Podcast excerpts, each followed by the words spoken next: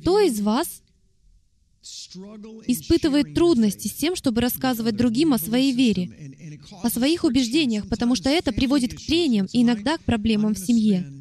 Сегодня я хочу уделить время, и думаю, его не потребуется много, тому, чтобы поговорить об очень простых концепциях и правилах того, нет, это неправильный слайд, как именно рассказывать о своей вере родственникам и друзьям. Я хочу научить вас, как правильно делиться с другими Торой и убеждениями в отношении христианских корней своей веры. Каким образом рассказывать другим об этих корнях, чтобы эти корни сформировались также и у них. Вот о чем мы сегодня поговорим. Поэтому, Отче, дай мне мудрости, и я молю Тебя, Господи, произноси через меня свои слова, чтобы ничего из сказанного не было не от Тебя, и чтобы все, что я говорю, служило к ободрению, назиданию и наставлению. Во имя Ишуа. Аминь. Итак, начнем. Как рассказывать другим о своих христианских корнях с уверенностью и силой? Хотите верьте, хотите нет, но это совсем не сложно. Вот почему я думаю, что нам не потребуется очень много времени. Кстати, у меня есть для вас одна новость. На этой неделе мы всерьез приступаем к благовествованию. Вы должны были получить пособие. Они у вас есть? А где они? Понятно. Там на столе вас ожидают заметки из моей проповеди на прошлой неделе. Это конспект на две страницы, который вы можете изучить дома. В нем есть все необходимые фрагменты Писания, и все разложено по пунктам. Там даже описываются полезные аналогии. А на следующей неделе я приготовлю все это для сегодняшнего учения. Так что, когда будете уходить, не забудьте взять этот конспект, чтобы изучить его дома. И хотел бы прямо заявить, это не является предметом нашего выбора. Нам это заповедано. Мы должны идти и быть светом среди народов. Один из самых печальных фактов, с которыми я сталкивался как апологет, то есть как человек, отстаивающий истинность Божьего Слова, заключается в том, что люди не знают даже основ Писания, и потому не могут толком объяснить даже, какому Богу они служат. Большинство христиан не знают даже имени Бога, которому они служат. Это даже не смешно. Поэтому я хочу подбодрить всех, кто является частью служения «Страсть к истине» и хочет научиться эффективно свидетельствовать. Это нельзя назвать учениями или проповедями в полном смысле. Скорее, это школа. Вам придется учиться и в том числе делать домашние задания и что-то учить наизусть. К этому следует отнестись серьезно. И тогда вы сможете свидетельствовать. Послушайте, однажды я услышал такое высказывание. Возможно, для кого-то вы станете единственным Иешуа, с которым этот человек встретится за всю свою жизнь. У вас будет только один шанс, как, например, у меня несколько недель назад, когда я познакомился с одним парнем из Финляндии на горнолыжном подъемнике. Вполне вероятно, что когда я беседовал с ним во время обеда, для него это было единственной возможностью услышать Евангелие. А если бы я оказался не готовым? Что если бы я был слишком стеснительным или робким, или слишком волновался. Но ведь я стал шансом для этого человека. Он за всю свою жизнь никогда не слышал ничего подобного и, вполне вероятно, никогда бы не услышал в будущем. Что если он получил возможность услышать это только от вас? Не знаю, как вы, но я не хочу оказаться в царстве в числе спасенных, в то время как этот парень окажется в другой колонии и спросит, почему ты мне не рассказал? Я же обедал с тобой. Почему ты мне ничего не сказал? Поэтому мы должны быть всегда готовы. Итак, правило номер один. Как рассказывать другим о корнях своей веры? Точнее, этот стих о необходимости быть готовым. Первое послание Петра, глава 3, стих 15. «Господа Бога светите в сердцах ваших. Будьте всегда готовы всякому, требующему у вас отчета о вашем уповании, дать ответ с кротостью и благоговением, с почтением и уважением, с добротой и мягкостью». Некоторые из вас очень хорошо подготовлены с точки зрения апологетики. У вас функции самозащиты на уровне ДНК. Из вас получился бы отличный прокурор. Но вы далеко не столь хороши в том, чтобы демонстрировать доброту и уважение. Нам не следует уподобляться малышу Бэм-Бэм из мультфильма про Флинстонов. Мы не должны бить других по голове, чтобы они что-то поняли. Наша цель — привлечь их к Божьему Слову, и я немного покажу, как это сделать. Те из вас, кто прослушал первую часть из этой серии учений, уже имеют представление о том, как подготовиться к применению действительно эффективных методов. Но идем дальше. Правило номер два. Никогда не говорите людям, что они делают не так. Мужья, кому из вас нравится? Только не поднимайте руку, не дослушав вопрос до конца. Я знаю, что вы это можете. Мужья, кому из вас нравится, когда ваша жена начинает рассказывать вам обо всем, что вы делаете неправильно? Неужели вы говорите, дорогая, спасибо тебе? Может, ты еще что-нибудь расскажешь мне о том, что я делаю неправильно? Не знаю, как вы, но я такой вопрос не задал бы. Нам такое не нравится. Никто не любит, когда ему говорят о том, в чем он не прав. Так почему же люди делают это? Мы постоянно сталкиваемся с этим в интернет-общении. Мы называем таких людей Тора-террористами. Они пытаются рассказывать о своей вере, но в действительности только всех распугивают, потому что все, что они делают, это указывают пальцем, осуждают и рассказывают всем о том, как те неправы. Нет ни одного человека, которому понравилось бы такое отношение. Спросите у любого ребенка. Вы можете знать многое о своей жизни, пронаблюдав за реакцией детей. Они знают о вас больше, чем вы сами о себе. Таким образом, правило номер два. Никогда не говорите людям, что они делают неправильно. Есть и другие правила, но это одно из самых важных.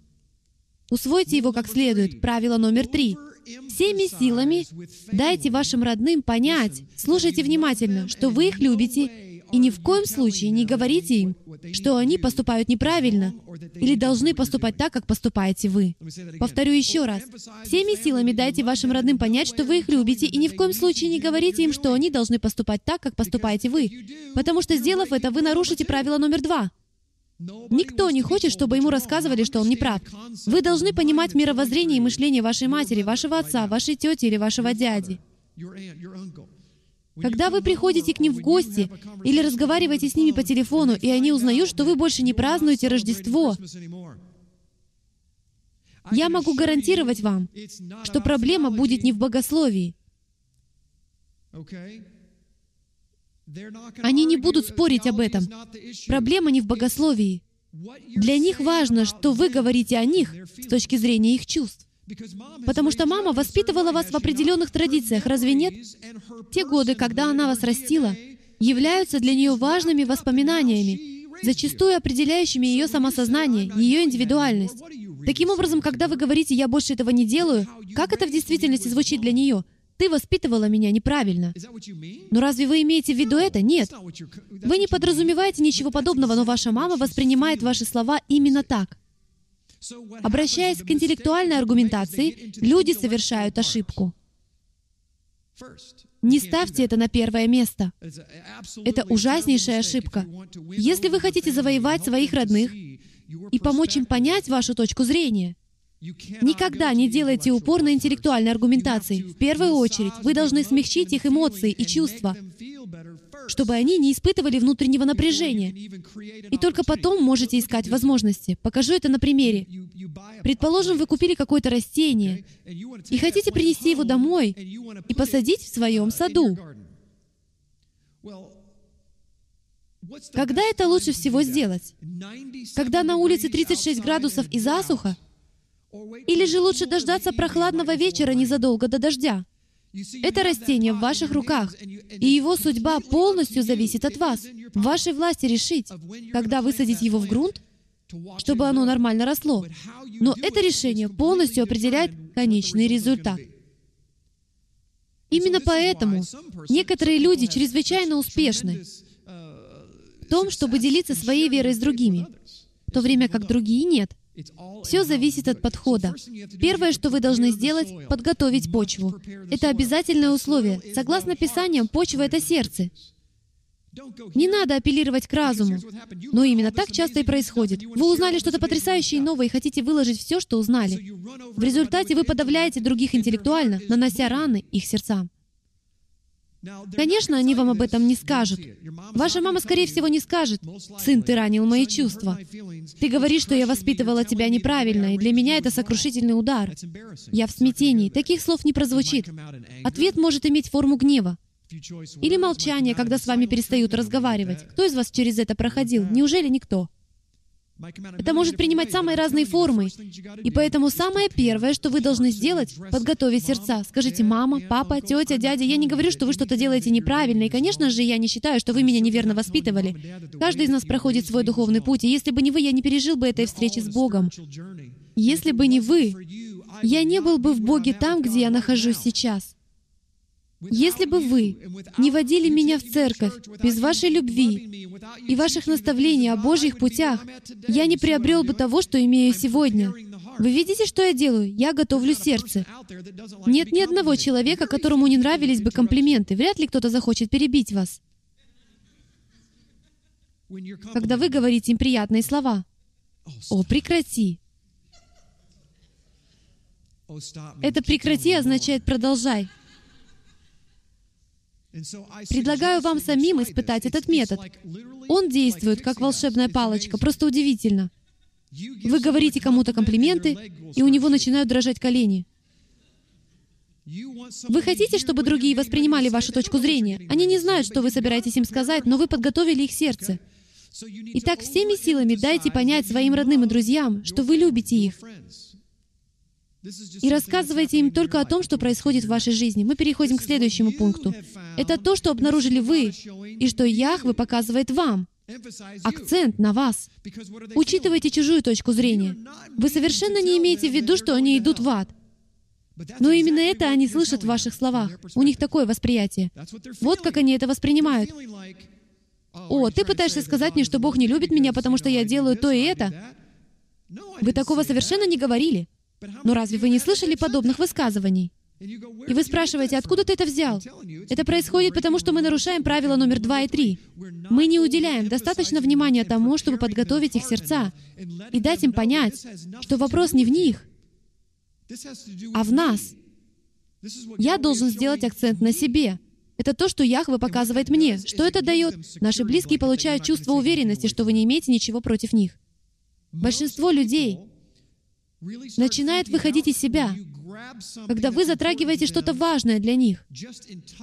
Даже если вы просто слегка касаетесь этого или просто протягиваете к этому руку, они начинают нервничать. Это подобно тому, как кто-то купил бы новенький корвет и приехал на нем домой из автосалона. А его дети появляются из-за угла на скейтбордах, на которые они встали в первый раз. И при этом у них в руках вилки, которые они захватили с обеденного стола. Очень скверная комбинация — несущая угрозу корвету. Конечно же, отец начинает нервничать. Может, это смешная иллюстрация, но именно такие чувства переживают наши близкие. Вы начинаете им рассказывать о Рождестве и Пасхе, о Шаббате, о чем-то, что для них чуждо, но они слышат только одно. «Ты говоришь мне, что я все сделала неправильно, разрушила твою жизнь, и теперь ты собираешься забрать у меня что-то, что для меня ценно». В результате из сына вы превращаетесь в подобие дьявола. Поэтому не поступайте так. Сразу же дайте им понять, что вы у них ничего не забираете. Но есть один секрет, который им лучше не открывать. Бог сам разберется со всем лишним. Вы не должны даже пытаться отобрать это у них. Вообще не пытайтесь переубедить их. Послушайте, правило номер один могло бы звучать так. Ваша задача — не переубеждать. Сталкиваясь с самыми сильными евангелистами, вы даже не догадываетесь, что вас евангелизируют. Потому что голос этого человека пропитан любовью Руаха Кадеш, который и берет на себя всю работу по убеждению. Знаете, в былые годы я тратил немалые деньги за услуги тренеров по продажам. И вот один из таких тренеров прослушал мой семинар, который я переслал ему для ознакомления — и раскритиковал меня. Причем это была не просто критическая оценка. Он буквально осудил меня, сказав, какой ужасной была вступительная часть моего семинара, и что мне прежде надо научиться говорить. Когда однажды я записал свою презентацию товара для пожилых людей, он сказал, «Джим, то, как ты пытаешься убедить людей, это нечто. Ты совершил все мыслимые ошибки. И знаешь почему? Потому что потратил слишком много времени на то, чтобы убедить их. И теперь кто-то другой сможет легко их переубедить. Тебе пришлось убеждать их.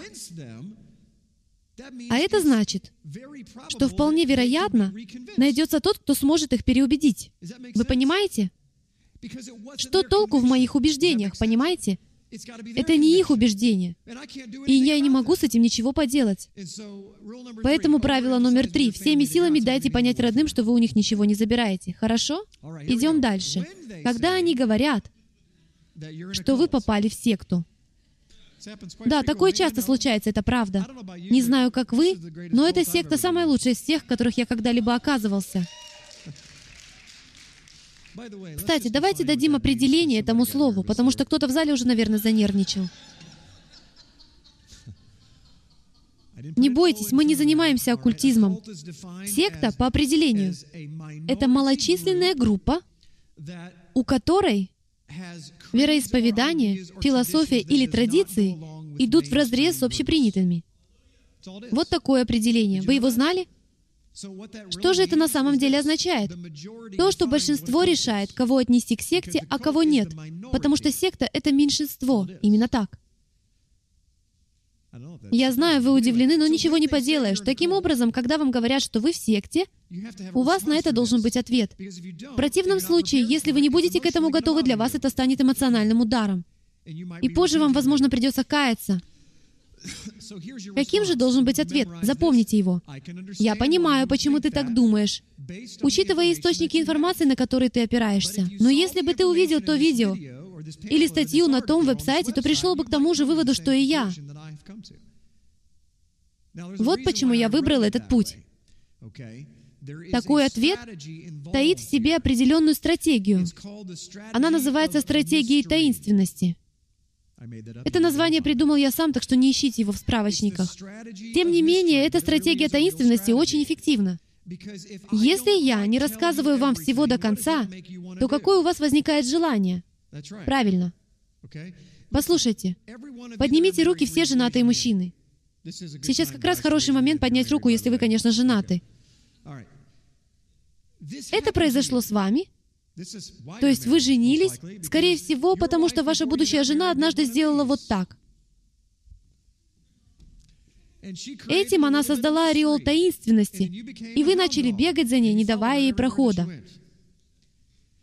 Именно это происходит в жизни, когда вы создаете какую-то тайну. Она ведет к чему?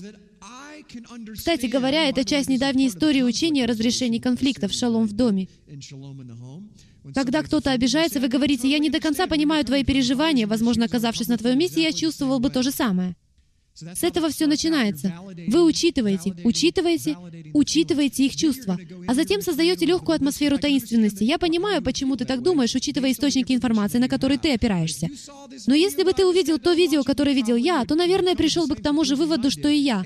Поступив подобным образом, вы никак не спровоцируете эмоциональный всплеск. Вашим близким нечего будет на это ответить.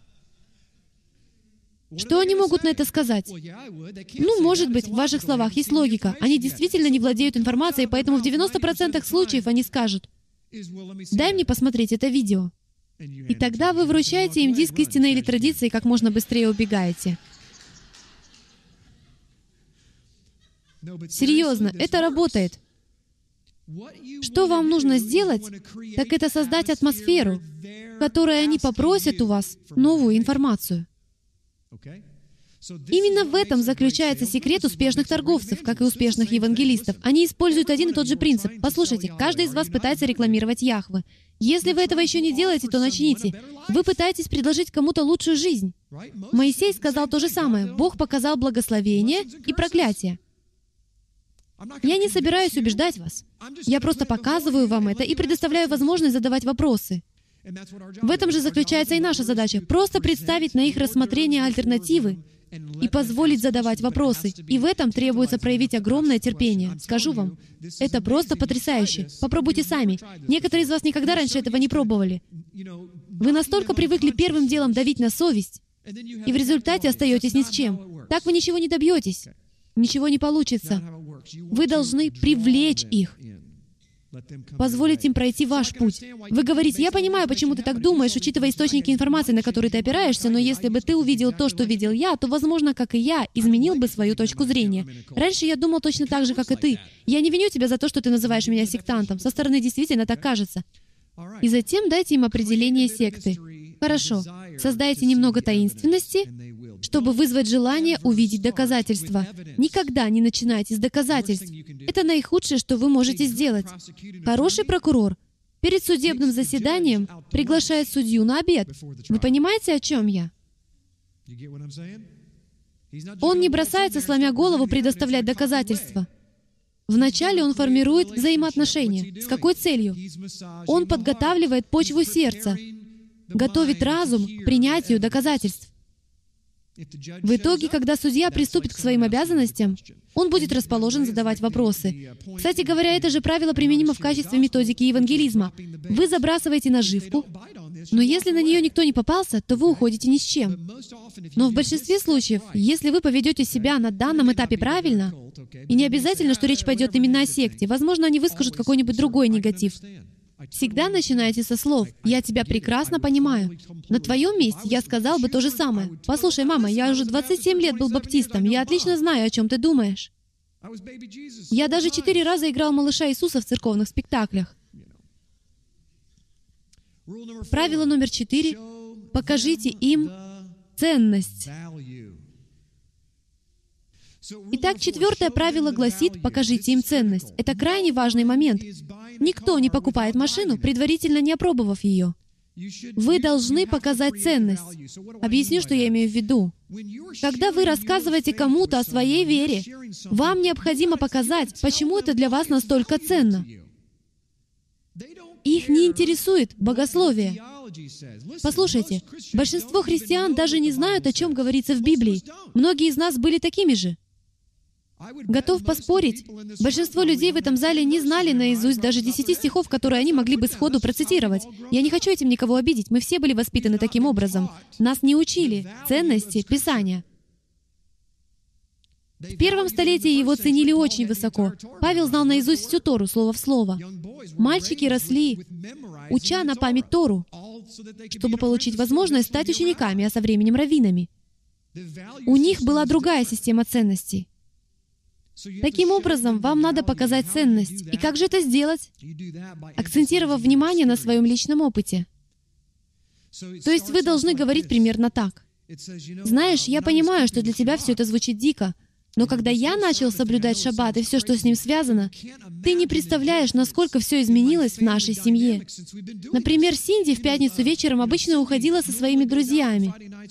Но с тех пор, как она начала оставаться дома, мы снова сблизились. Мы всего лишь уделяем время тому, чтобы поужинать вместе. Но это радикальным образом преобразило наши взаимоотношения любви. Теперь мы проводим друг с другом больше времени, мы стали добрее друг другу, мы проводим больше времени в Слове. Как можно оспаривать подобные вещи? Но если бы вы сказали, ты знаешь, в послании к евреям в главе 4 сказано, «Посему для народа Божия еще остается субботство, и шаббат соблюдали еще в Эдемском саду», и так далее и тому подобное, во-первых, они не вникали бы в ваши слова из-за своего эмоционального огорчения. Спросите у любой женщины, слышит ли она, что ей говорит муж, когда она расстроена. Аминь, женщины? Если бы только мужья понимали это, Оставь свою логику, когда я движима эмоциями. Сделайте себе табличку и поднимите ее в следующий раз во время спора. Оставь свою логику. Я движима эмоциями. А муж может поднять табличку «Оставь свои эмоции». Акцентируйте внимание на своем личном опыте. Ваше свидетельство имеет большую силу. Расскажите, что Бог сделал в вашей жизни. Как это не печально, я вижу, что в некоторых кругах это правило совершенно бездейственно, потому что после того, как они начали соблюдать шаббат, Бог не сделал в их жизни ровным счетом ничего. Причина в том, что они давно остались без Святого Духа, и в их сердцах никогда не происходило перемен. Все, что они сделали, это заменили одну традицию другой. Но если внутри нас действительно живет Святой Дух, у вас обязательно будет потрясающий опыт и свидетельство о том, как Яхва изменил вашу жизнь, благодаря тому, что вы узнали. Дамы и господа, поверьте мне, в 75% случаев вам даже не понадобится обращаться к Писаниям. Они сами захотят узнать больше, и знаете почему? Потому что за улыбками и масками они тоже страдают. Их Синди не приходит домой. А Джонни творит злые дела, и с мужем холодные отношения. Каждый ищет для себя ответ. Но как неудивительно, посреди своей боли никто не хочет признать, что сам поступает неправильно. Таким образом, вы предлагаете людям ответы, но вы должны это сделать так, чтобы они захотели узнать больше. Есть ваше личное свидетельство — до того, как мы начали соблюдать шаббат, мы очень редко собирались все вместе за семейным столом и посвящали весь день тому, чтобы почтить Бога и провести время друг с другом. Но с тех пор, как мы отделили этот день для благословения семьи, произошли удивительные перемены на всех уровнях нашей жизни. Мы очень сильно сблизились. Это и мое свидетельство. Я мог бы рассказать очень много из того, что произошло за последние годы. Также я знаю людей, которые перестали есть мясо нечистых животных и исцелились от болезней. Невероятное свидетельство, и все так просто — Наши тела не созданы для того, чтобы есть токсины. Перестань пить хлорку, и ты еще долго проживешь. Бог был так благ, даровав нам эти наставления. Правило номер шесть. И я уделю ему немного больше времени. Задавайте вопросы, побуждающие к размышлениям, и не высказывайте своих суждений. Я многие годы высказывал суждения, и это была моя большая ошибка. Ведь я апологет, книжный червяк, любитель знаний. Мне нравится узнавать что-то новое. Я люблю интересные факты и цифры. Я не вспомню, что ел на обед, но перечислю все факты и цифры, с которыми столкнулся в течение дня. Поэтому я применял такой же подход, беседуя с людьми, но он не действует. Перестаньте высказывать суждения. Задавайте стимулирующие к размышлениям вопросы. Рассмотрим некоторые из них. Все это есть в тех пособиях, которые вы получите после служения, поэтому вам не обязательно конспектировать эти вопросы. Но можете и записывать их, если вам так удобнее. Я выбрал по несколько вопросов из разных категорий. Например, категория питания. В действительности есть совсем немного направлений, которые интересуют людей. Итак, если во время разговора поднимается вопрос о питании, то я обычно задаю следующие вопросы. На самом деле, они ведут к определенным умозаключениям. Вопросы — сильная вещь.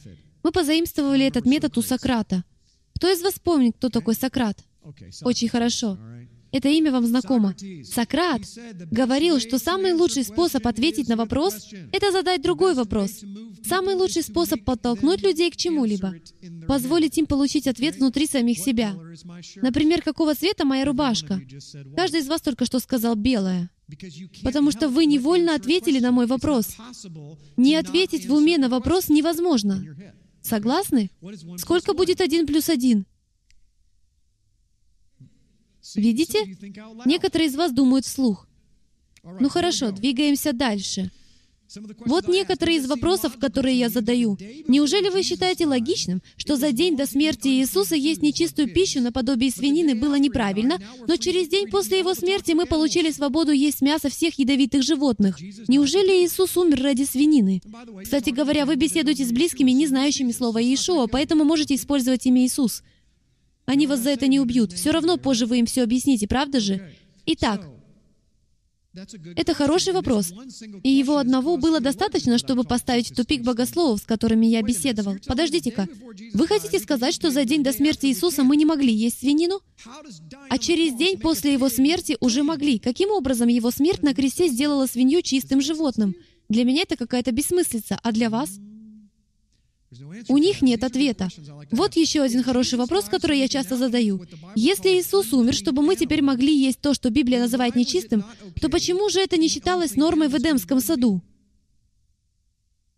Другими словами, Бог дал законы о чистом и нечистом уже в Эдемском саду. Откуда мы это знаем? Потому что Ной взял в ковчег чистых и нечистых животных, а от Адама прошло всего лишь три поколения. Таким образом, уже в Эдемском саду были чистые животные и нечистые. Если уже тогда были животные, не предназначенные для употребления в пищу, то можем ли мы есть их сегодня? Что же получается? Но ведь вы видите результат? Позвольте людям немного поразмышлять. Я часто привожу Эдемский сад в качестве примера. Хорошо. А теперь давайте немного поговорим о шаббате. Задавались ли вы когда-нибудь вопросом, почему все верят в необходимость соблюдения десяти заповедей, но никто в действительности не хранит субботу в соответствии с тем, как это заповедал Бог?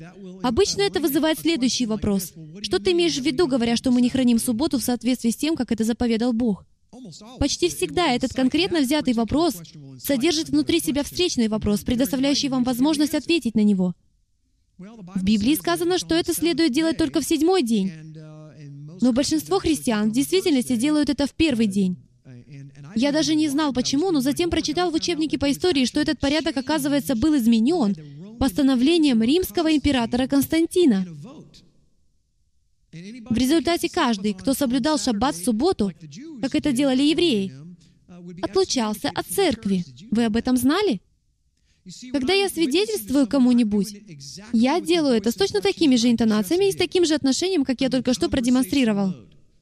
Я просто веду беседу. Я не настроен никого осуждать. Вы понимаете? Это совершенно другой подход. Мне нравится изменять мировоззрение вопросом. Вы знали об этом? Я был просто потрясен, когда прочитал это в учебнике по истории.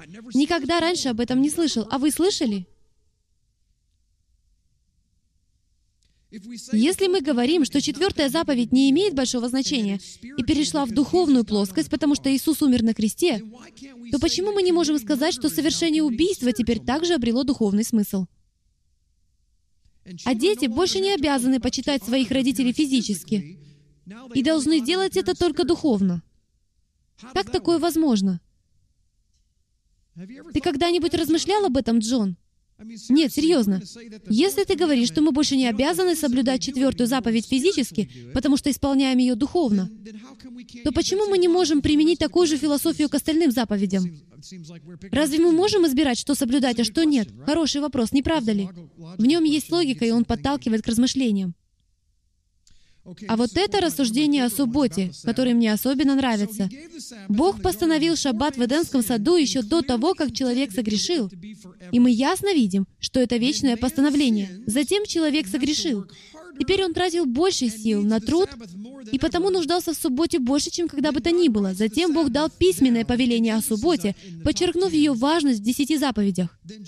Затем Иисус умер на кресте, избавившись от одной из десяти заповедей, потому что суббота не приносит нам реальной пользы и изначально предназначалась для вечности. Позже, когда Он вернется, Он вновь учредит субботу и скажет, что все должны поклоняться в этот день. В ответ я говорю, твои рассуждения мне ясны, Джон.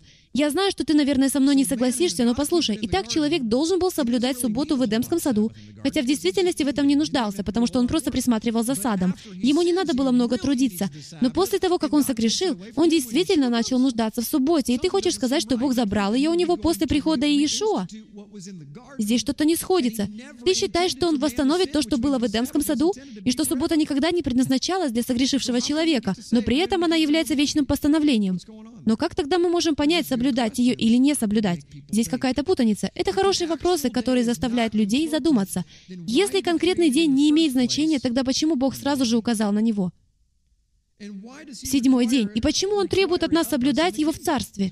Вы знали об этом? В книгах Оси и Захарии сказано, что в тысячелетнем Царстве соблюдение субботы будет обязательным условием.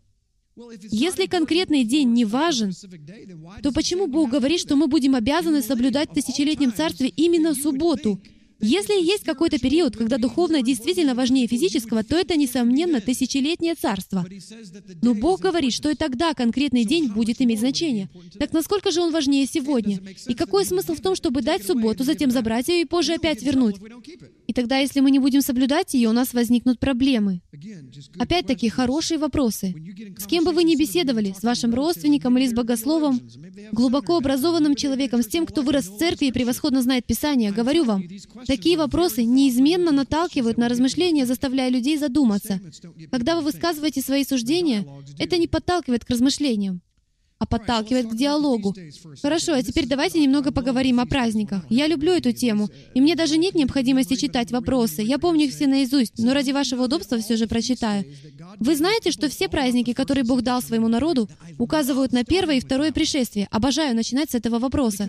Что я только что сделал? Я рассказал об Иисусе. Это то, о чем они сами не заговорили бы, верно? Вы рассказываете им не о законе, а об Иисусе, и это открывает им глаза. Поэтому мой первый вопрос, вы знали, что все библейские праздники указывают на первое и второе пришествие Иисуса? Этим вопросом я, по сути, достигаю две цели. Я рассказываю об Иисусе, а также о первом и втором пришествии Христа, о чем я очень люблю поговорить. Они спрашивают, что ты имеешь в виду? Отвечаю, все праздники разбиты на две группы. Это то, что вы должны знать. Покажу вам, как примерно может выглядеть такой диалог. Итак, они разбиты на две группы. Весенние праздники указывают на первое пришествие Христа, а осенние — на его второе пришествие. каждый из праздников происходили потрясающие события. Иисус умер на Пасху, о чем большинство людей знает. Но мало кто знает о том, что это произошло на праздник опресноков, и что Иисус воскрес на праздник первых плодов, именно в то время, когда первосвященник приносит сноп потрясания, в точности в момент воскресения Божьего Сына, который предстал перед своим Отцом, прося о великой осенней жатве, точно так же, как первосвященник просит Яхве о хорошем осеннем урожае. Святой Дух сошел на праздник Шавуот, который на греческом назвали Пятидесятницей. Именно поэтому мы говорим, что Святой Дух сошел на Пятидесятницу. Что вы только что сделали? Ваши собеседники знали все это фрагментарно всю свою жизнь. Вы лишь собрали для них фрагменты воедино. Все это происходило в праздничные дни, и я показываю это. Ты представляешь? Мы всю свою жизнь были баптистами, но никогда не слышали подобных учений. Праздники имеют такой глубокий пророческий смысл и настолько важны для Бога, что в первое пришествие Его Сына Он ничего не совершал в какие-то другие периоды. Все, связанное с Иисусом, происходило именно в эти праздничные дни. Итак, первые четыре праздника отразились в первом пришествии Христа. Но последние три пророчески указывают на его второе пришествие. По ходу дела кратко отклонить в сторону, чтобы дать вам идеи для более глубоких дискуссий, когда люди говорят, это все совершено на Христе, а мы не обязаны исполнять то, что уже совершено.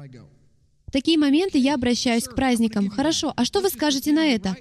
Предположим, вы правы в отношении всего, что уже совершено на кресте. В таком случае вы должны согласиться с тем, что нам по-прежнему необходимо исполнять все, что не совершено. Да, конечно. Хорошо. Последние три праздника не были совершены. Поэтому, предположим, вы не обязаны праздновать первые четыре, но как насчет последних трех, которые указывают на второе пришествие? И тогда он спрашивает, о чем ты говоришь? Первый осенний праздник — праздник труп. В этот день проводили инаугурацию царя Израиля, и евреи ожидают, что именно в этот день явится Мессия. Они по сей день ожидают прихода Мессии на Йом Тируа. День трубного звука. Мертвые во Христе воскреснут при Божьей трубе. Опять трубный зуб. Зачем, по-вашему, Богу нужно было упоминать этот факт? Божья труба. Почему Павел сказал о ней? Потому что он знал, что Мессия вернется на праздник труб. Это не случайное совпадение. Затем, в течение следующих десяти дней, будет излит Божий гнев. Евреи называют этот период днями трепета. За ними следует самый священный из всех праздников года — Йом-Кипур, день искупления и суда. По мнению раввинов, в этот день будут окончательно закрыты двери для покаяния, когда Мессия вернется, как молния. Вспомните фильм «Оставленный». Он шел в кинотеатрах. Думаю, вы его видели. Не знаю, согласны вы с этим или нет, но реальность такова. Грядет восхищение. Есть разные мнения о том, когда это произойдет, но это не настолько важно. Яхве восхитит свой народ на небеса. И это будет день, когда дверь закроется. На иврите этот день называется Йом-Кипур. Это праздник. Затем через пять дней следует самый веселый праздник года. Праздник Кущий, Суккот. Он знаменует окончание жатвы. В еврейской культуре этот восьмидневный праздник ассоциируется со свадьбой царя. Самое время напомнить христианину фрагменты Библии, в которых говорится о брачном Агнца. Речь идет именно об этом. Вначале он придет на праздник труп, затем последует его суд на Йом-Кипур и в завершении пир с его невестой. Теперь вы говорите с ними на одном языке, и они слушают вас с открытым ртом, потому что никогда в жизни не слышали ничего подобного. Поскольку все это указывает на Иисуса, и все библейские события вращаются вокруг этих семи праздников, задавались ли вы когда-нибудь вопросом, почему церкви отказались от них, заменив праздниками, возникшими из язычества? Здесь вы уже ступаете на более тонкий лед. Но посмотрите, я провел немало времени с этим человеком. У нас с ним получился диалог. Он выслушал меня, и тогда я говорю, вы не представляете, сколько есть удивительных вещей, о которых мы ни разу в жизни не слышали. Как случилось, что Божьи праздники, которые Он назвал своими, которые Он даровал не только евреям, но всем нам от начала времен, были заменены католической церковью праздниками, которые возникли непосредственно в язычестве. Даже само название. К этому моменту я уже могу затронуть данный вопрос. Я говорю так уверенно, потому что проделал это множество раз. Недавно я был на общенациональной конференции религиозных вещательных организаций. И знаете, я ужасно жалею, что у меня нет диктофона, который мог бы записывать все мои разговоры. Было бы потрясающе, если бы вы смогли услышать реальный диалог по всем этим вопросам. По крайней мере, так, как я его веду я. Во время обеда мы с Шерил искали свободный столик. Было очень много людей, и все столики были заняты. Наконец Шерил увидела один, где была пара свободных мест, и направилась к нему. Моя жена обычно не любит делить столик с незнакомцами, и я сказал себе, ого, это на нее не похоже. Наверное, она сильно проголодалась. Это был маленький круглый столик, за которым уже сидел какой-то мужчина. Мы спросили разрешения присоединиться к нему и завели с ним разговор наподобие «Как вас зовут?», «Чем занимаетесь?», «Откуда приехали?». И затем я, так сказать, забросил наживку. Этот человек был из Калифорнии, голливудским кинопродюсером. Он работал над разными фильмами и всевозможными постановками. И вот я забросил наживку, чтобы выяснить, в какой точке религиозного спектра он находится, и очень скоро прошелся по всему списку вопросов. И это был мой последний пункт. Обратите внимание, что он был последним, а не первым. Мы заговорили о праздниках. И я сказал следующее. Даже само английское слово «Истер», которое применяют к Пасхе, происходит от имени Иштар, которое есть в Библии. Вы встречали в Библии такое имя, как Астарта? Ну да, что-то такое встречал. Там еще говорится о высотах Ваала. Это все взаимосвязано. Иштар была женой Ваала. По-английски ее имя звучит как Истер. Богиня плодородия с обнаженной грудью, восходящее солнце, жена Ваала, бога солнца. Я не говорю, что в общепринятом праздновании Пасхи нет никакой ценности. Вы видите, что я делаю? Сразу же успокаиваю эмоции собеседника. Я не говорю, что в общепринятом праздновании Пасхи нет никакой ценности. Пусть совсем чуть-чуть, но в нем есть определенная ценность. Все-таки в этот день говорят об Иисусе, о Его распятии. Я даю понять людям, что не собираюсь ничего у них отбирать. По крайней мере, мы вспоминаем о смерти смерти и воскресении нашего Господа. Но мне кажется, мы подменили истинное выхолощенной подделкой, полной языческих традиций. Подумайте сами.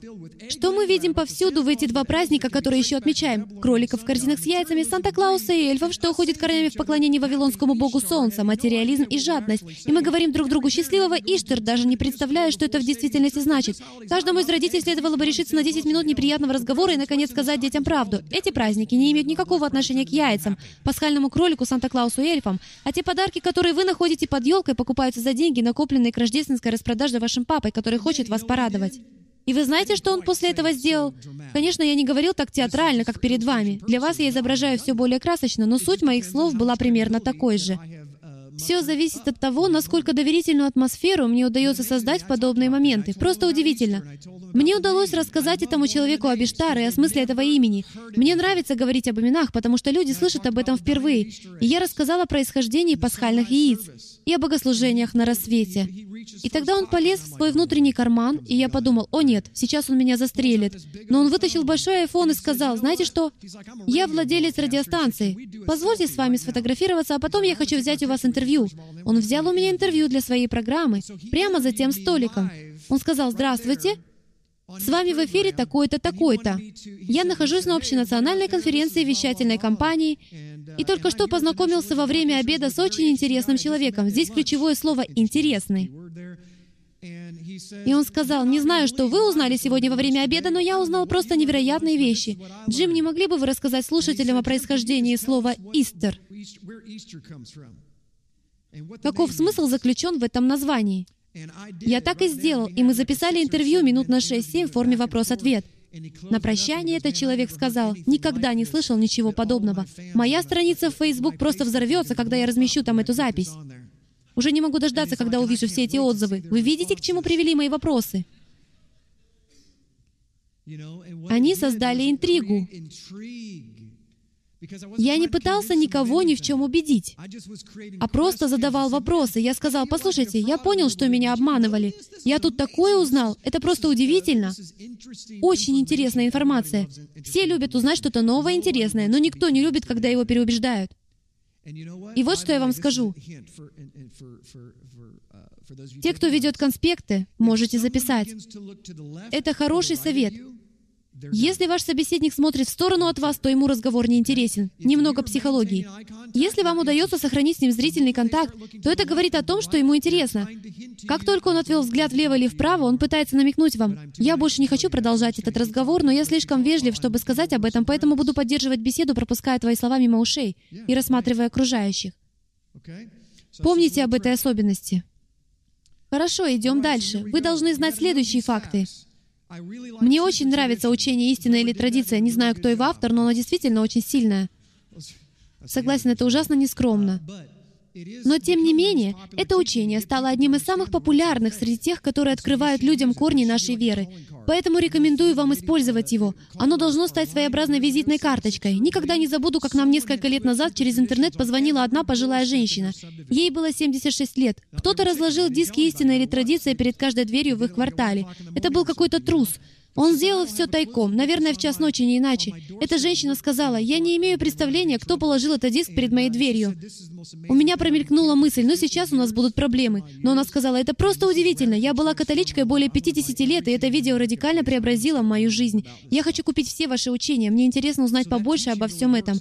Это учение действительно очень эффективно, и поэтому я, вполне естественно, использую его фрагменты в качестве ледокола. Рекомендую вам еще раз просмотреть видео «Истина или традиция» и выписать те факты, которые произвели на вас особенно сильное впечатление, потому что они могут произвести такое же впечатление на кого-то другого. Приведу пару таких фактов. Вы знали, что празднование Рождества первоначально было незаконным в первых 13 колониях, и что до 1870 года его вообще не считали общенациональным праздником из-за материалистического характера и языческого происхождения. Когда вы говорите празднование Рождества в Соединенных Штатах было незаконным, это сразу же привлекает внимание людей. Они изумляются, о чем вы вообще говорите, и это момент для вас. Да, именно так. Рождество было утверждено как общенациональный праздник только в 1870 году. До этого же в отношении него в колониях постоянно велись дебаты. И если бы кто-то увидел, что вы празднуете Рождество, то у вас возникли бы серьезные проблемы. Что вы говорите? Да, дайте людям факты. Это изменит атмосферу. Все, что вы пытаетесь сделать, это не снести бульдозером здание чужих убеждений, а лишь создать трещину, единственную трещину в его фундаменте.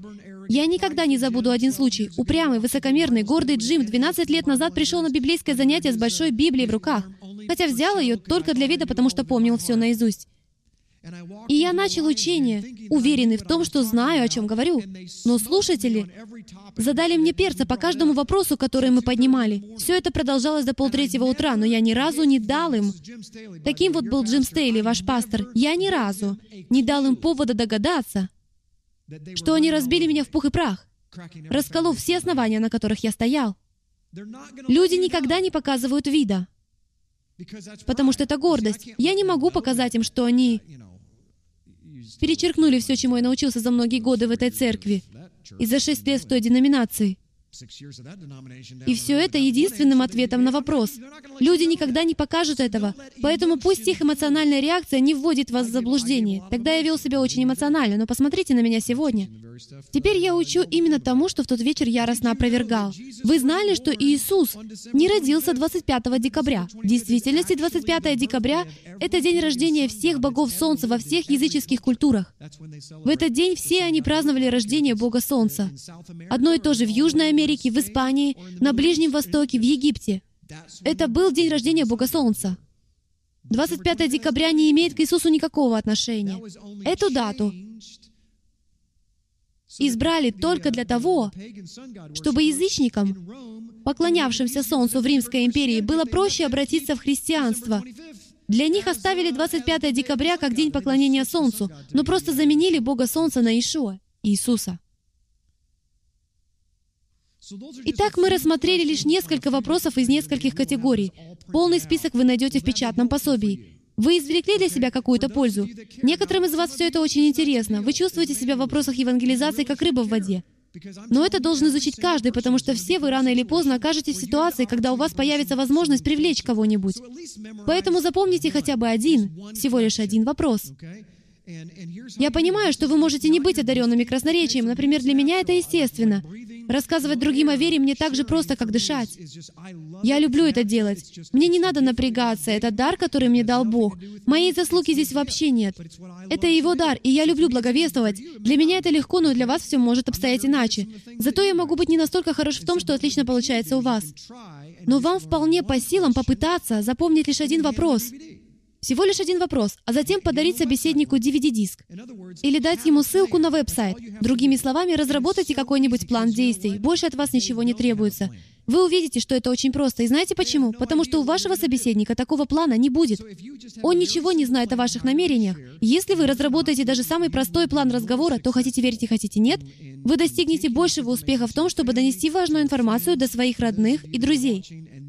Хочу обратиться к тем, кто сейчас смотрит нас по трансляции и только недавно пришел к пониманию своих христианских корней или увидел наше учение впервые, и оно открыло вам корни вашей веры. Возможно, что-то из услышанного стало для вас вызовом. Именно эту цель мы и преследовали. Вам надо принять вызов, передать окружающим то, что вы сегодня узнали, и пусть они сами принимают решение. Не спорьте с ними. Поверьте мне, когда я впервые вступил в подобный спор, это длилось до полтретьего ночи, но мои оппоненты не догадывались, что уже обратили меня. Я встал на путь обращения. Почему? Потому что они раскололи мое основание истиной Божьего Слова. Поскольку же внутри меня обитал Святой Дух, я не смог отмахнуться от этого. Сколько из вас не смогли отмахнуться, когда были развенчаны ваши традиции? Это просто нереально. Если внутри вас обитает Святой Дух, то вы не отмахнетесь от истины. По крайней мере, надолго. Она будет тревожить вас. И никому даже не понадобится убеждать вас, потому что Святой Дух — наилучший специалист по убеждению. А теперь я хотел бы уделить несколько минут ответам на ваши вопросы, если они у вас есть. Если у кого-нибудь в зале есть вопросы ко мне, то я готов на них ответить. Может, что-то не дает вам покоя, или у вас на этой неделе состоялся сложный разговор с кем-то. Если у вас нет вопросов, то мы будем двигаться дальше. Я понимаю, что сегодня у нас получился довольно долгий вечер, но предлагаю вам воспользоваться возможностью, которая выпадает нечасто. Хорошенько подумайте. Да, сэр. Слушаю вас.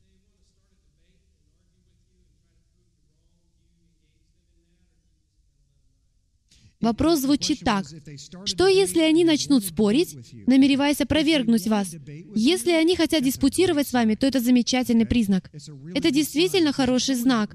Если человек вступает с вами в спор, то обычно это указывает на наличие у него эмоциональной уязвимости. Ему кажется, что у него что-то хотят отобрать, и на самом деле это хорошо, потому что такой человек явно ценит Писание, и Бог вполне может поработать с ним.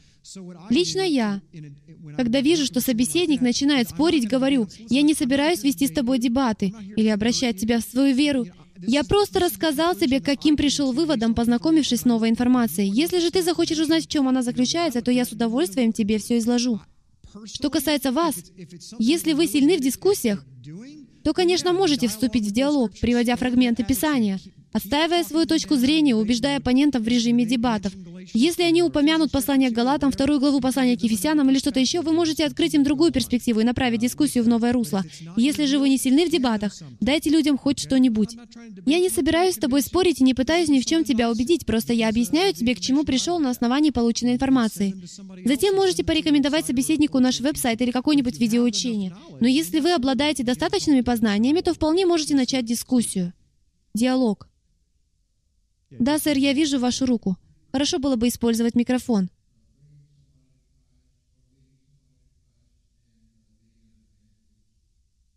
В чем состоит разница между евангелистом и тем, кто приводит других ко Христу? Евангелист — это роль, это положение или дар от Бога, которым вы пользуетесь. Привести человека ко Христу может кто угодно, но евангелист — это тот, кто приводит ко Христу сотни людей, а на протяжении своей жизни даже тысячи. В этом часть его природы — быть евангелистом. Такие люди занимаются этим постоянно. Кто следующий? У кого еще есть вопросы? Слушаю вас. Как поступить, если я даю им богословие, они отвергают его. Я не знаю, каким образом вы преподносили богословие. К тому же я предпочитаю не давать богословие, а задавать вопросы. Возможно, вам имеет смысл начать все сначала. Позвольте привести превосходный пример того, насколько неэффективно богословие и насколько эффективны эмоции. Джим Райли рассказал потрясающую историю об одном своем родственнике, категорически не принимавшем его убеждений, потому что в тот момент Джим был в движении еврейские корни. Затем, когда Бог начал выводить нас из движения еврейские корни и направлять к христианским корням нашей веры, Он решил еще раз рискнуть, навестил того родственника и сказал, «Хочу, чтобы ты знал, что мы вышли из движения еврейских корней». На что последовал вопрос, «А Джим Стейли об этом знает?» Они посмеялись, и у них завязался разговор. И все это только потому, что Джим сказал, мы обратились к христианским корням нашей веры. Этот родственник пришел в совершенный восторг, и теперь он соблюдает шаббат. Семь лет. По-моему, так, Джим? Включите ему микрофон, пожалуйста. Не работает. Семь лет борьбы, и вот теперь он ест только чистую пищу соблюдает кошер, начал следовать написанному в начале книги, руководствуясь духом окончания книги. И все это благодаря тому, что Джим сказал, мы вышли из движения еврейских корней. Что? Да. О чем это говорит? О том, что все заключается в эмоциональном восприятии. Богословие не сыграло значительной роли. Джим семь лет вел дебаты, оперируя писаниями, а ведь он очень умный парень, и ничего не добился с помощью богословия но зато достиг цели, затронув чувства. Кстати говоря, именно поэтому при переходе к христианским корням веры даже сам этот термин реально помогает людям освободиться от догматизма, присутствующего в другом движении.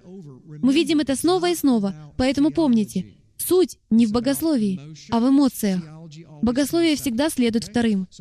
Если кто-то из родных начинает с вами диалог и не выходит при этом из себя, то можете обратиться к Писаниям и аргументировать с их помощью свою точку зрения. Я и сам так поступаю до тех пор, пока у нас идет нормальный диалог, и мои собеседники проявляют интерес. Но я не собираюсь вести дебаты, лишь бы забросать оппонентов своими аргументами. Что бы я ни сказал, это не изменит их мышление. Это интеллектуальный пинг-понг, и я не собираюсь попусту тратить на него время. Но если люди проявляют искренний интерес, то я, конечно же, поделюсь с ними Писанием. У кого еще есть вопрос? Да, Наталья.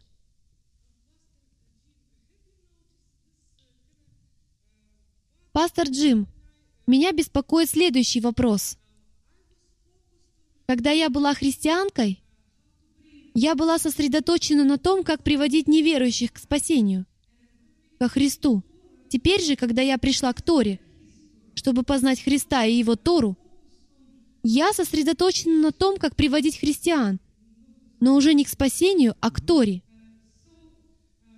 Мне кажется, что это неправильно — потому что я вижу, что мы в движении христианских корней полностью сосредоточены только на том, как приводить христиан к Торе, и намного меньше на том, как приводить к спасению неверующих. Мы постоянно ведем какие-то дебаты, споры, дискуссии, пытаясь спасать христианство. Именно поэтому я и даю сегодня это учение. Об этом же я учила на прошлой неделе, потому что нам крайне необходимо начать благовествовать о нашей вере. Послушайте, у вас есть небеса и все, чем они наполняют вашу сущность. Если вы не способны переживать о неспасенных, то вы не познали сердце Отца, потому что Ишуа сказал, «Я пришел найти и спасти погибшие». В действительности не имеет значения, называем ли мы это Торой, если каждый христианин делает то же самое. То есть, если какой-то христианин помогает другому христианину избавиться от пристрастия к порнографии, то он занимается именно тем, что помогает другому приблизиться к Богу. Если мы живем во свете Божьей любви и Его закона, то мы хотим помогать нашим братьям и сестрам в тех проблемах, с которыми они сталкиваются. И решением этих проблем может стать исполнение тех заповедей, которые, как сказано в Библии, приносят благословение. Все делают одно и то же, но нельзя уделять внимание одной части, пренебрегая другой. Вы не можете оставить проповедь Евангелия и заниматься только тем, чтобы делиться своей верой. Как и нельзя заниматься только проповедью Евангелия. Вы понимаете, о чем я говорю? Должна быть полнота спектра. Еще вопросы? Да, пожалуйста.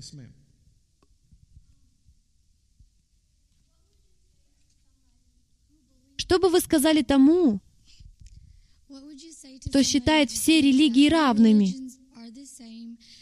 что все они говорят об одном и том же Боге, что все мы поклоняемся одному Богу, и неважно, как мы это делаем и как зовут нашего Бога. Как разговаривать с теми, кто придерживается такой точки зрения? Первое, что мне приходит в голову, это задать такому человеку вопрос. Верите ли вы в существование истины? Если он верит в существование истины, то кто дает ей определение? Потому что одна религия называет истиной одно, другая — другое. Таким образом, если кто-то считает, что все религии истинны, то возникает противоречие понятий, потому что одна религия может не видеть ничего плохого в убийстве, а другая называет это преступлением. Следовательно, если человек говорит, действительно ли это истина, то это не истина. Другими словами, универсализм или гуманистический универсализм позволяет делать все, что вам взбредет в голову. Таким образом, ответ на ваш вопрос, по сути, звучит так. Это невозможно. Если бы люди поразмышляли над тем, что они говорят, то увидели бы, что в действительности не верят в это. На самом деле они не верят, что все религии ведут к Богу, и что не имеет значения, какому Богу служить. В действительности они не верят в это, потому что глубоко в душе осознают, что существует истина. Если кто-то говорит, что истины не существует, то будет мудро сказать ему, тогда давайте, я убью вас. Вы же не будете против, да? У меня возникло искушение сделать это в ходе нашего разговора. Но я всегда предпочитаю подводить людей к размышлениям об истине. Старайтесь сводить разговор к существованию истины. Если к концу дня ваш собеседник признает, что истина все-таки существует, то можно переходить к вопросу о том, кто определяет, что такое истина. А для того, чтобы выяснить это, мы должны обратиться к истории и археологии. Лично я, имея апологетическое образование, могу доказать, что христианство обладает наивысшим потенциалом в том, чтобы претендовать на наибольшую истинность. Дело в том, что Библия — это единственная книга из всех когда-либо написанных священных текстов, которая говорит о том, что доступно для исследования и проверки. И это единственная книга, содержащая 200 пророчеств об одном парне, написанных за сотни лет до его рождения, которые в точности исполнились. Подобного вы не найдете ни в одной другой книге, поэтому прежде всего я сказал бы, что нам надо найти божество, которое могло бы хотя бы приблизительно сравниться с Богом Библии. Затем бы я сказал, если вы верите в существование истины, то я могу доказать вам, что эта книга самая истинная из всех религиозных книг. Это означает, что ее автор или Бог, о котором в ней говорится, истинный Бог. Если же мы верим, что Он истинный Бог, то Его определение истины очень весомо, и, пожалуй, нам лучше исполнять то, что Он говорит если мы признаем Его Всевышним Богом. Таким образом, говоря с другими на эту тему, я всегда указываю на истину. Я использую такой подход почти, даже не почти, а всегда. Истина крайне важна. Еще вопросы?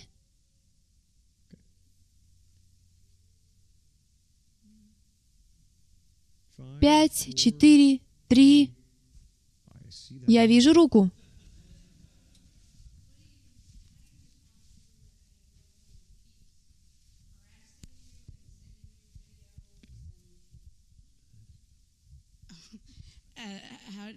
Как реагировать на тех, кто постоянно изматывает тебя опровергающими видео и спорами? Я имею в виду, что мне хотелось бы ответить им, но я не знаю, как правильно реагировать. То есть они знают, во что вы верите, но присылают вам видео, пытаясь переманить вас обратно. Я правильно понял? Хорошо. Прежде всего, воспринимайте это как комплимент. Эти люди ценят вас. Они думают, что вы попали в секту. Поэтому вы должны сказать, учитывая то, о чем я сегодня учил, кто это, мама, отец или кто-то из родственников. Брат, послушай, я прекрасно понимаю, почему ты постоянно шлешь мне эти видео. Ты думаешь, что я попала в секту. Даже если ты не говоришь этого, я знаю, что ты так думаешь. На твоем месте, наверное, я думала так же, и потому я признательна тебе за то, что ты пытаешься спасти меня. Если бы я делала выводы, опираясь на ту же информацию, что и ты, то говорила бы то же самое. Но если бы ты увидел то, что видела я, то, возможно, пришел бы к тому же заключению, что и я. Это все, что вам надо сказать. Если он донимает вас, то каждый раз в ответ на его видео отправляйте ему этот текст дословно, пока он не выйдет из себя и не скажет, «Ну хорошо, что ты там такое смотришь, чего я еще не видел?» И тогда дайте ему ссылку на видео «Истина или традиция», и вы увидите, как он остолбенеет. Я сейчас говорю совершенно серьезно. Это стратегия, которой я сам пользуюсь. Не позволяйте им загонять себя в угол. Я твердо держусь того, о чем говорю. Они опять прислали мне видео, я отправляю им тот же самый ответ. Я понимаю, почему вы так думаете. Я думал точно так же, пока не увидел то, что я увидел. И когда мой оппонент получит это в десятый раз, он начнет задавать мне вопросы. Пожалуйста.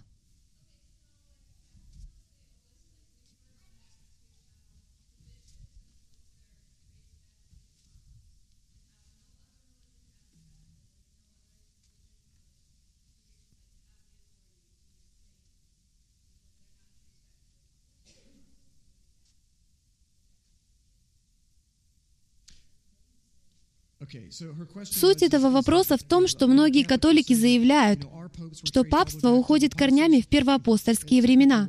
Если же точнее, они утверждают, что оно берет начало от Петра. И никакая другая религия не может претендовать на это. Однажды у меня был долгий разговор с тестем владельца дома, в котором я живу. Мы занимались его переездом, и вот, когда он сделал перерыв на обед, я забросил наживку, и он клюнул. Мы полтора часа разговаривали о шаббате, и этот человек поднял в точности тот же вопрос, что и вы. Поэтому беседуйте с людьми. Такие беседы приносят много пользы. Я ответил так, «Сэр, когда вы цитируете слова Иисуса из Евангелия, «На этом камне я создам мою церковь», вы уверены, что понимаете их смысл правильно?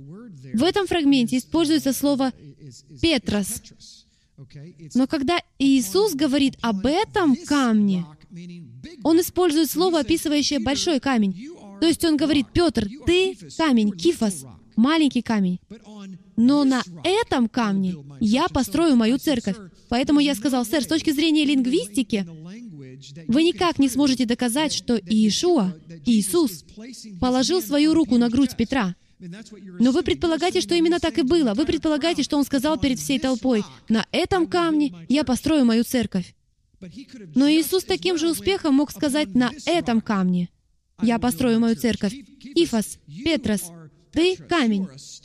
Но на этой скале я построю мою церковь. И я сказал, сэр, если ваша религия всецело опирается на единственный двусмысленный стих, значение которого невозможно доказать, потому что Мел Гибсон еще не снял по его мотивам фильм, то вы никак не можете полагаться на нее. Невероятно, но это был католический богослов и апологет. Его зять, владеющий домом, в котором я живу, предупредил меня. Не разговаривай с моим тестем о религии. Вы будете говорить часами, но он на самом деле силен в дебатах. Но это меня только раззадорило. Теперь я точно знал, о чем говорить с его тестем. Именно так я мгновенно отвечаю католикам. С точки зрения лингвистики, вы не можете доказать, что Иисус говорил о Петре. Но нам точно известно, что апостольский совет в Иерусалиме возглавлял Иаков, брат Иешуа. Именно он был главным. Петр никогда не был главным, это был Иаков. И потому я всегда указываю на этот факт. Из исторических первоисточников мы знаем, что апостольский совет в Иерусалиме возглавлял Иаков, а не Петр. Если Петр был первым папой, то почему он подчинялся Иакову? Это действительно вносит путаницу в их богословие, потому что все мы склонны, не задумываясь, повторять чужие слова. Мы могли бы продолжать до бесконечности, но у нас осталось времени только на один вопрос. Если вопросов больше нет, то мы будем заканчивать. Да, сэр.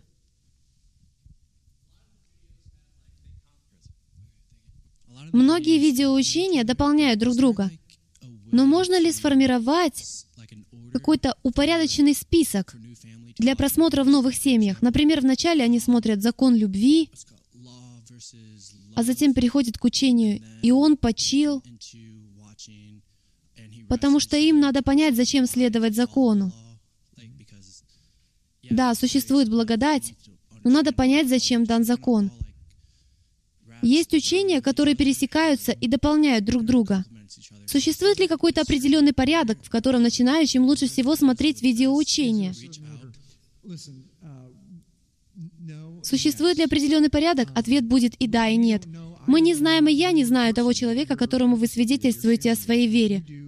Лучше вас его никто не знает. Я бы порекомендовал людям самим составить список из десяти лучших учений на свое усмотрение и использовать его в качестве инструментария для начинающих. Выберите учение, руководствуясь подсказками Святого Духа. Вы не поверите, но я и по сей день не понимаю, почему учение истины или традиция так влияет на людей. Мне даже страшно давать его кому-то, и при этом я его автор. Оно реально взрывоопасное. Представленная в нем информация ошеломляет. Оно не напускает туман и действует не на подсознание, а совершенно прямолинейно. Я не понимаю, почему это учение приводит людей в такой ступор. Оно не содержит ничего, кроме простых фактов. Их невозможно отвергнуть. Они подтверждаются историческими первоисточниками. Это подобно передачам телеканала Discovery. Они могут вам нравиться или не нравиться, но факты остаются фактами. И хочу еще раз подчеркнуть, опирайтесь на свои знания. Запоминайте информацию. Как я уже говорил вам сегодня, когда вы смотрите новое видеоучение или читаете литературу, запоминайте то, что видите. Информированность дает преимущество. Я храню в памяти много информации и извлекаю ее в зависимости от ситуации. Мне не нужно идти в библиотеку, потому что уже знаю, что говорить. Таким образом, если вы достаточно хорошо знаете учения, то можете сами разместить их в том порядке, который вам укажет Господь. Я даже не помню, о чем идет речь в учении «Закон любви», хотя слышал, что оно довольно неплохое. Я даже не знаю, актуально ли оно до сих пор. Шучу. Хорошо. Мы могли бы продолжать ночь напролет, но уже четверть девятого. Поэтому сейчас мы соберем пожертвования, а в завершении вечера послушаем прекрасный дуэт флейтистов. Пожалуйста, приготовьте все для них, пока я буду молиться. Вы извлекли для себя какую-то пользу? Надеюсь, что да. Надеюсь, я дал вам новый инструментарий, новую информацию, которая поможет тем, кто вас окружает. В завершение давайте вспомним тот стих, с которого мы начинали. «Будьте всегда готовы всякому, требующему у вас отчет о вашем уповании, дать ответ с кротостью и благоговением или уважением». Ключевые слова «кротость» и «уважение». Людям нравится, когда вы уважаете их, и особенно если это ваши родные, с которыми вы связаны тесными узами. Отче, благодарим Тебя за это время, которое мы провели вместе, чтобы научиться в этой немного школьной атмосфере тому, как более эффективно делиться с другими Твоим Словом и нашими познаниями так, чтобы они воспринимали услышанное. Отче, прошу Тебя, подготовь сердца всех, кому я буду проповедовать на следующей неделе, чтобы Ты мог действовать в их жизни. Во имя Ишуа, Боже, благослови те пожертвования, которые мы готовы принести. Отче, мы любим возвращать Тебе Твое. Это великая привилегия. Аминь.